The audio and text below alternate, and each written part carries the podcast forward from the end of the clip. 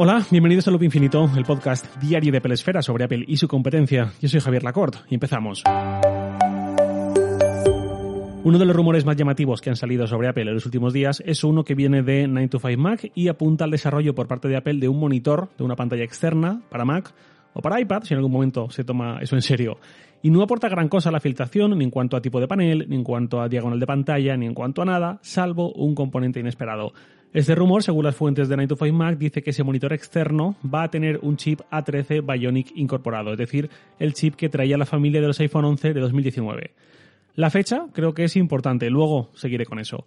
El rumor llega hasta ahí, pero lógicamente lo interesante es pensar qué pinta un chip A13 Bionic, qué pinta un chip en definitiva en un monitor externo, que es algo habitualmente tonto, entre comillas, que no se entienda mal, sino que es un periférico divisionado, sin capacidad de proceso ni necesidad de que la tenga. Entonces, como decía, ¿qué pinta un chip en un monitor?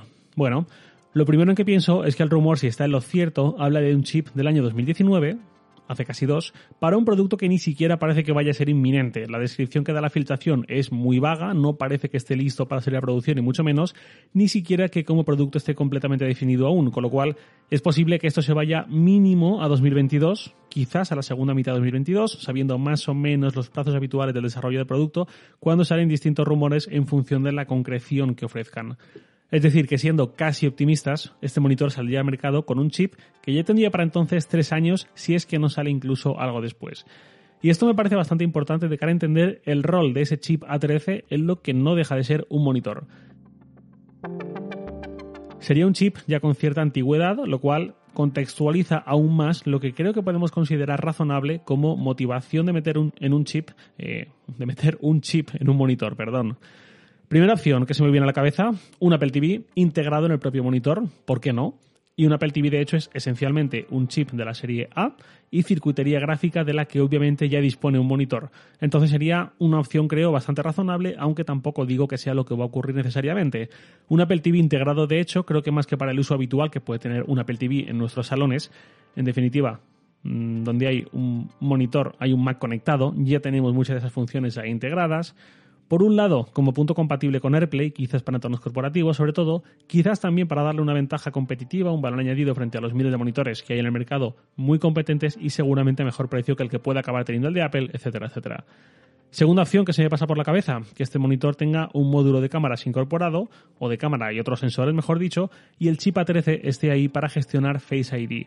Es decir, que igual que el teclado externo del nuevo iMac M1 gestiona el local, porque así debe ser el desbloqueo con Touch ID, y manda la señal al Mac de si ese desbloqueo con huella ha sido satisfactorio o no. Pues que de la misma forma el monitor sea capaz de comunicarse con el Mac para decir desbloqueo completado o no. Y esto me hace hilar esta posibilidad con algo similar que vimos en el pasado. En varios modelos de Mac con Intel de los últimos años, de 2016 hasta 2020, vimos cómo Apple incorporaba un chip específico dedicado a la gestión de Touch ID porque eso era algo que los procesadores de Intel no soportaban y Apple tenía que construirlo por fuera y conectarlo al sistema. Ese chip fue el T1 primero, luego el T2 para almacenamiento cifrado, para arranque seguro con Touch ID. Aquel T2 no dejaba de ser una variación de la 10 del chip que usaba los iPhone 7. Apple lo reutilizó para un Mac para proveerle de ciertas tareas que en ese momento no se podían hacer de otra forma. Pues esto de la 13 en un monitor me recuerda mucho a aquello. Quizás, quizás sea Apple tirando de un chip que ya está amortizado, que tiene un coste marginal muy bajo a día de hoy, para lograr que la experiencia de uso de ese hipotético monitor tenga ese componente de Apple, esa experiencia, esos detalles, ese plus, que de otra forma no serían posibles. En este caso, Face ID en un monitor externo, que de hecho Face ID me parece más apropiado incluso para un ordenador, para un monitor externo, que para un iPhone, sinceramente. Además, en un Mac, sobre todo los Mac de escritorio o en un monitor externo como lo que estamos hablando, es mucho menos problemático incluir un módulo para Face ID por una cuestión física, de espacio, de tamaños. Y como tercera opción, un poco menos emocionante que las otras dos, pero no por ello menos conveniente, me acuerdo mucho del último iPad Pro, es decir, el primero con una pantalla mini LED, el de este año. Seguro que todos visteis las fotos de comparativa entre el panel de este nuevo iPad Pro y el anterior, como las que tomó Pedro Aznar y publicó en Apple Esfera, y la diferencia es abismal, se nota muchísimo, sobre todo con la gestión del negro. No es OLED, pero ya se le parece mucho.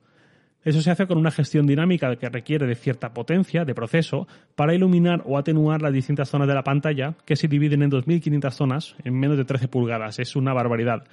Por comparar, la Pro Display XDR, el monitor profesional de Apple, que cuesta 5.500 euros, más la peana, otros 1.000 euros, tiene unas 600 zonas en 32 pulgadas. Creo que con esa comparativa se aprecia mejor la magnitud de lo que es la pantalla del iPad Pro. Pues bien, es posible que un chip A13 también esté metido en un monitor externo para recrear esa misma experiencia, para capturar la señal de imagen que le está llegando vía cable desde el Mac y gestionar esa iluminación dinámica si es que el panel es mini LED, que no lo sabemos, pero podría serlo sobre todo si está pensando para un lanzamiento que va a ser bastante más adelante como tiene pinta.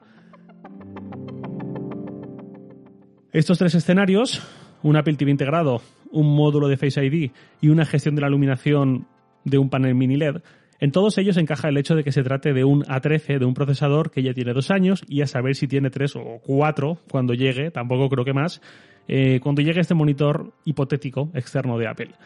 Y más allá de lo más llamativo de este chip, que tampoco es que la filtración haya podido decir más, creo que puede ser una buena oportunidad de mercado para Apple. Me explico, hace unos meses recuerdo hablar con Ángel Jiménez, periodista tecnológico del podcast Binarios, ¿Y tú qué monitor tienes? Eh, me dijo, pues creo que el mismo que tú, el LG de 27 pulgadas con USB-C. Ah, sí, fíjate.